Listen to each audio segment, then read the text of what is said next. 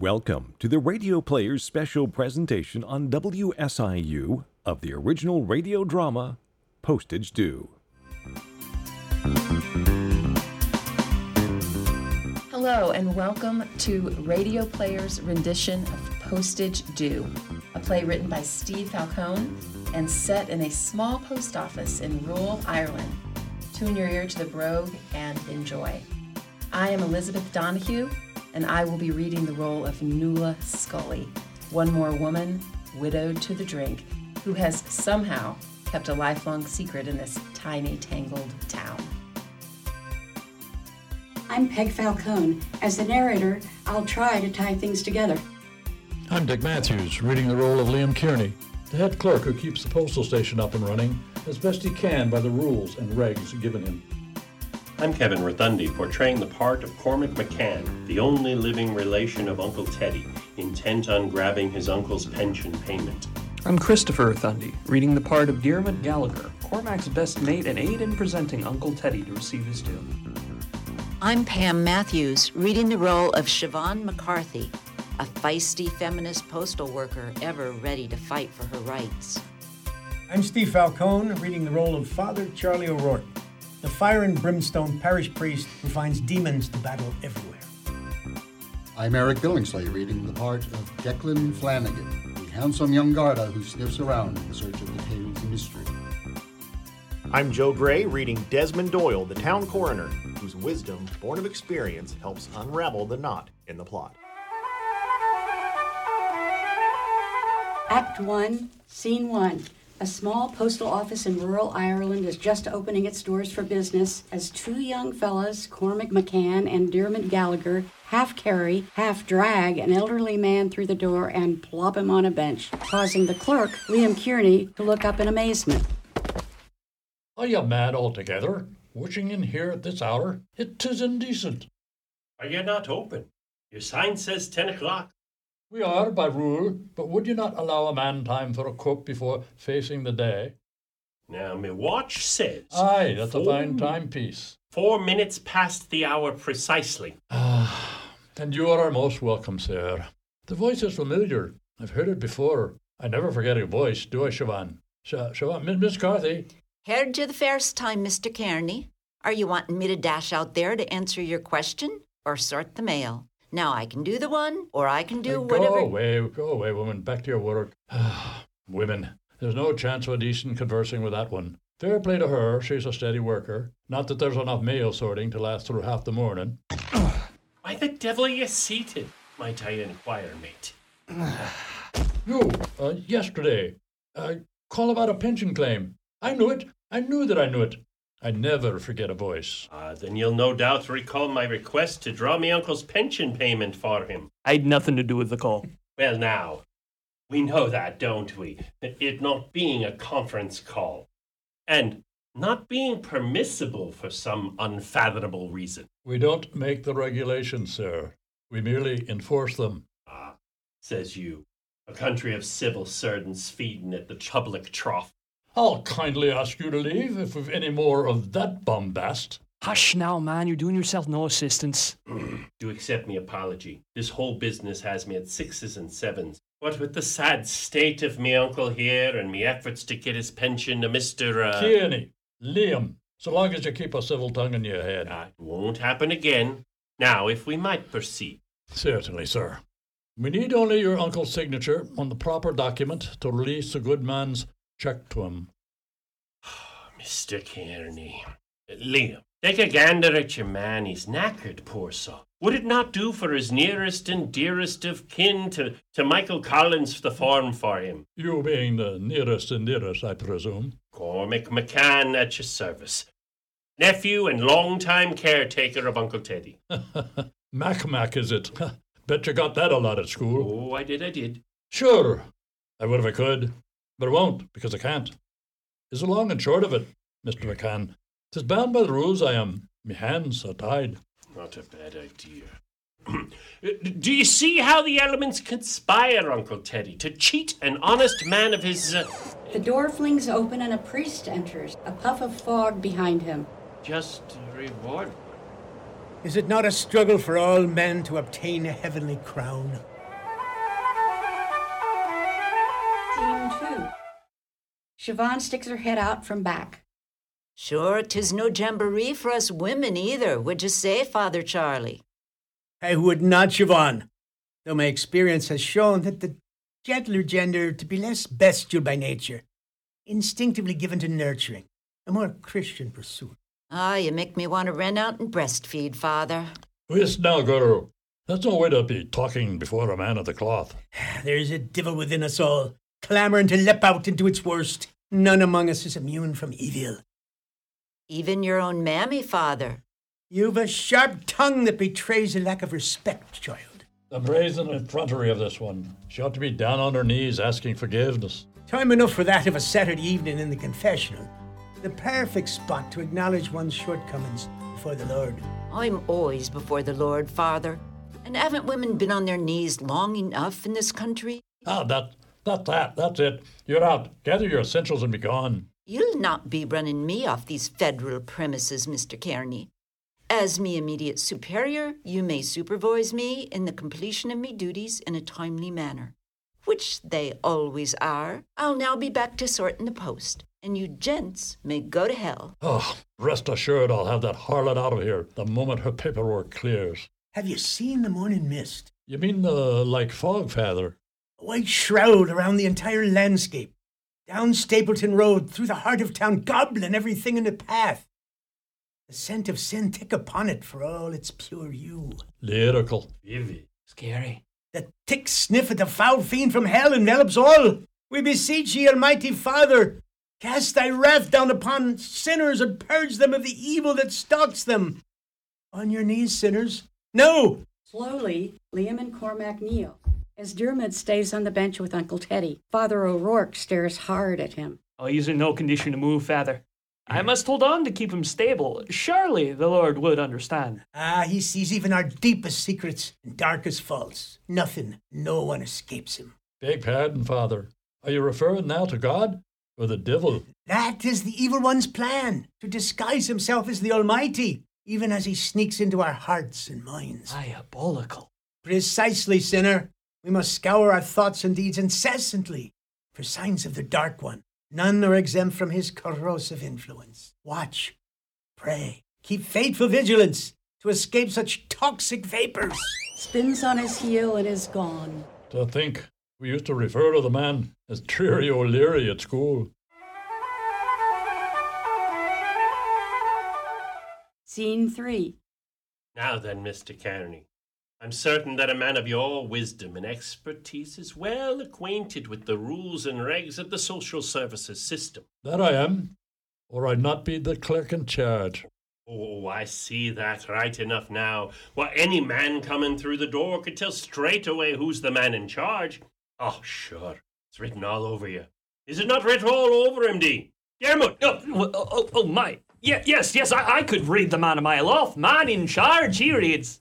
Your expertise in such matters now established, I refer you to the notion of a temporary agent to collect a pension payment for any. Uh, The door is thrown open to admit a ray of sunshine and a tiny woman of 60 years or more who whisks in bearing a package half as big as herself. Everything about Nuala Scully is blunt, down to her iron ringlets. Morin Nula, did you have a way to make through the fog? Ugh, grand to see chivalry alive and well amongst the men of Ireland. oh, were you wanting some assistance there? Nuala Scully knows how to do for herself. Has all these long years since Seamus departed this mortal turmoil. God bless and keep him for the good man that he was. Oh, I do pray the Lord'll keep the old sot. God knows I couldn't keep him from the pub. 'Twas his undoing, to be sure. 'Tis a good man's failing. Oh, sure. He must be the best of men then. The number of times he broke his oath. Even the pioneers eventually gave up on his constant stumbling. Like your man here, in his cups, is it? Oh, you've taken the matter crossways, Mrs. Scully. It's badly under the weather, poor Teddy is. Well, Oh, that's the powerful weather that blows your man over. So, does it come from a brown bottle, I wonder? Looks can be deceiving, Nula. I think that I speak- Endlessly. Give it a rest. Do. I've seen this stage of the gargle before. Your man is mangled, pure and simple. Tis a harsh judgment from a Christian woman. Oh, the judgment a pair of eyes have seen this sad exhibition countless times and grappled with this very predicament. Will I lend a hand? Ah, uh, not necessary, thanks all the same. 'Twould not be advisable for you to come closer. He may be contagious. Lord, preserve us. Is it a viral one you've brought into our midst? Un- unmasked to boot?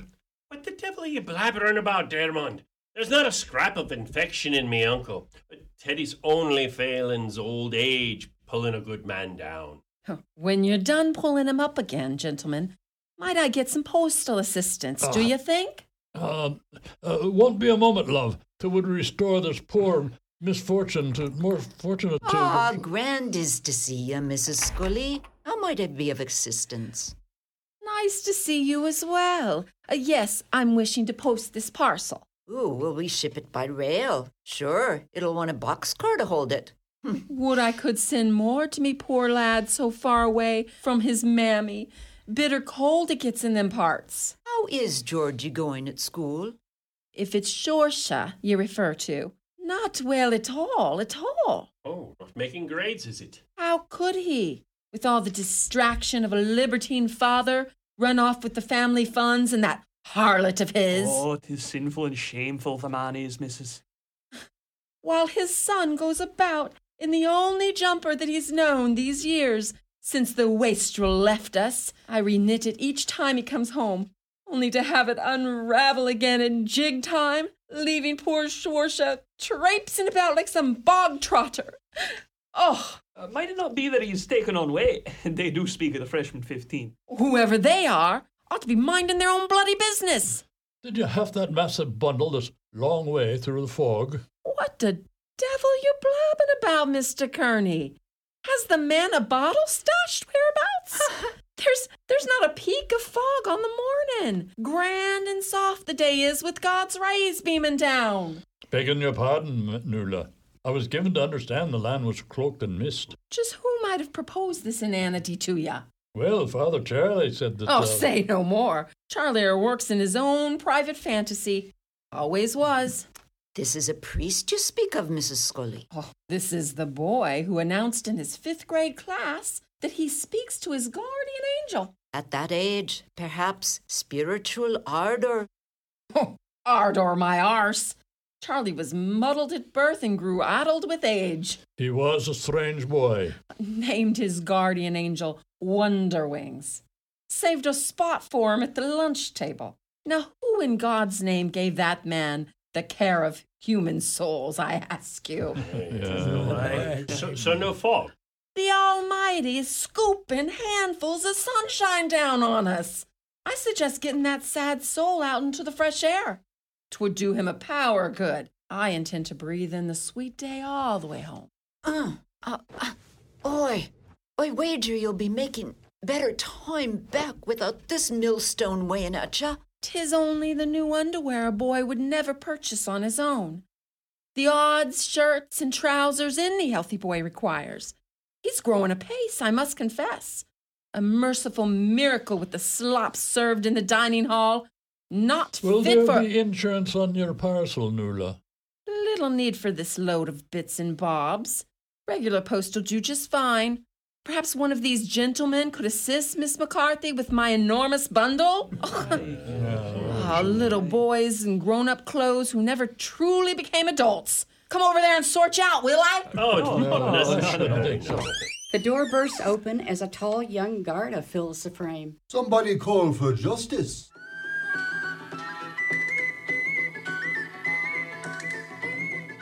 Scene four. Ireland's finest is at the door. A tall, happy chap who looks fit for anything, good or bad. His smile's infectious.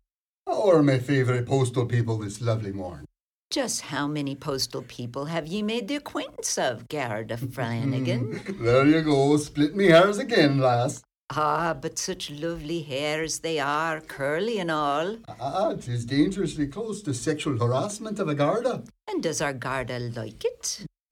Ever so much. uh, If we might interrupt the billing and cooing, would you ever lend a hand, Garter Flanagan, with this poor misfortunate? Wait, what, what ails your man? 'Tis me own poor Uncle Teddy, much worse for the wear. Ah, and the gargle is he? What might you be meaning by that remark, Gerda? I'll have you know, this pioneer's been on the dry for a good fifteen years. More, Cormac. I remember it so like it was yesterday. your man is Okay. sober. But they say he was a right saucer in his day. Most of what is said so are gone themselves, unless they took the pioneer oath. As did Mr. Kearney. Aye, that I did. As the symptoms come sudden over you, uncle. Ter- ter- Terrible sudden it was. Right as rain on the way, coming to sign for his pension. As he must by law, I keep telling the nephew here. Oh, wh- whistling and cracking jokes, as was Uncle Teddy's way. Ah, he was a firecracker now. Had us half in stitches all the time. Or was it all in stitches half the time? I never saw anything like such humor from Teddy these many decades. Oh, he was selective, Teddy was. Only opened up to them he truly cared for. Well, let's have a look see, shall we? Me training may serve me well here. Oh, me, me own background might prove useful. Go away, nurse school dropout. Leave the Garda to his duty.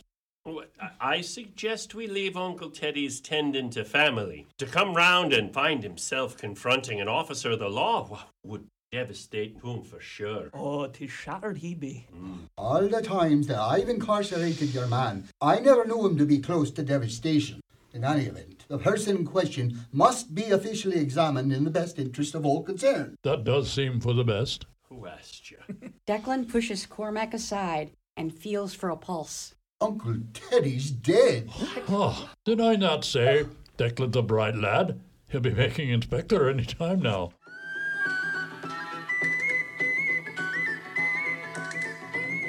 Scene 5. Uncle Teddy is now laid out lengthwise on the bench, the others gathered about him. Your man is dead. 'Tis a shame and a pity, and complicates the pension situation further. I see no difficulty at all, Mr. Kearney. If anything, process is clarified with the deceased's pension going to the next of kin. and we all know there was but Uncle Teddy and myself left of the McCanns. Easy peasy. Not uh, easy at all, I fear, Dearman, as the loss of the rightful pensioner is not covered in any of our literature, which I've analyzed thoroughly, I assure you. I've no earthly notion what peasy means, but the situation warrants consideration from other quarters. Oh, you've not heard the last of me, Kearney. Uh, I didn't suppose I had. Are you not well, Mrs. Scully? Will I boil a cup? Oh, Oh, of course I will, love. This is most upsetting to us all. not necessary. Thanks all the same. Touch of the flu's had me. Uh, really, I must rush home uh, with all haste. Uh, condolences for your loss, Cormac. I, I- I, I, I'm afraid that uh, you'll be detained a, a bit longer, Miss Scully.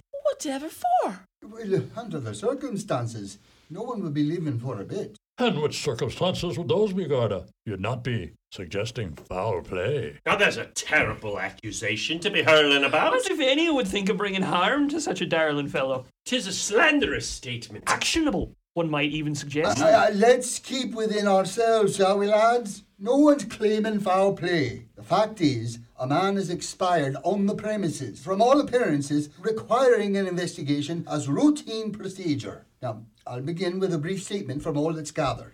Well, what manner of statement would you hope to be getting from those who have just observed one of our number depart from our midst?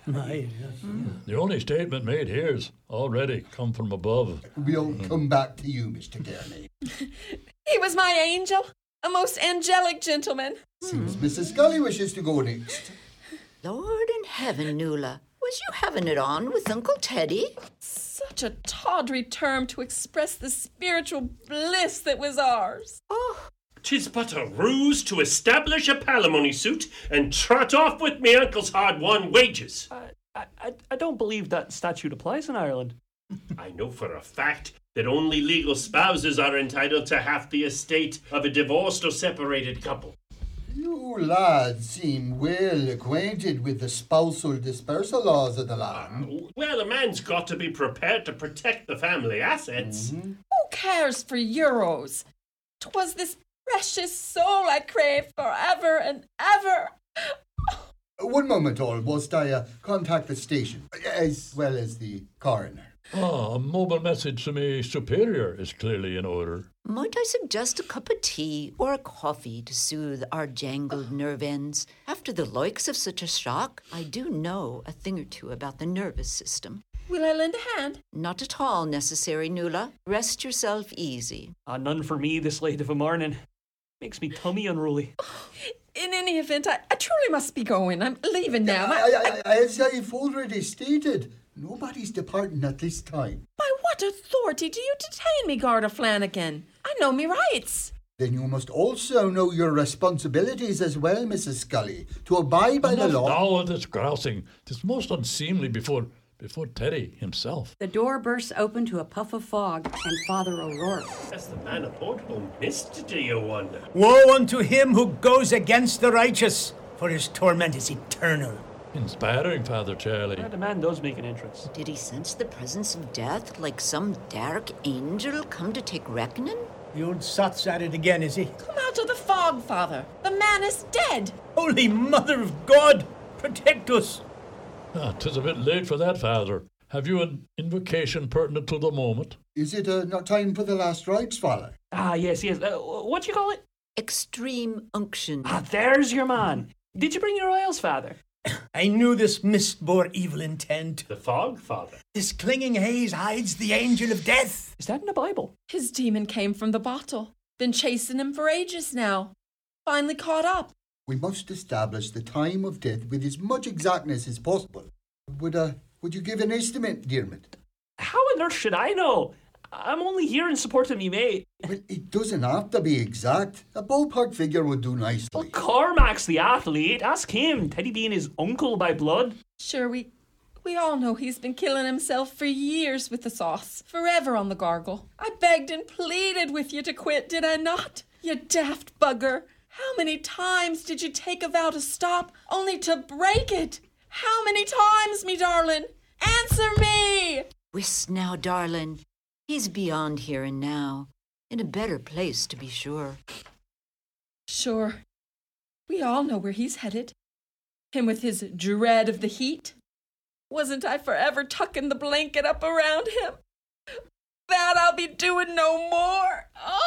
Uh, Now, Nuala, I, Uh, leave her be, lad. She's not fit for company at present. my duty dictates that I've got to Do keep. you really suppose that woman, destroyed by grief, capable of harming Teddy? Uh, is not the time wasting to be anointing the man, Father? Or is it too late? How can we ever know that when we haven't a clue when he died? Now we, now we have two schools of thought on the matter, canonically speaking.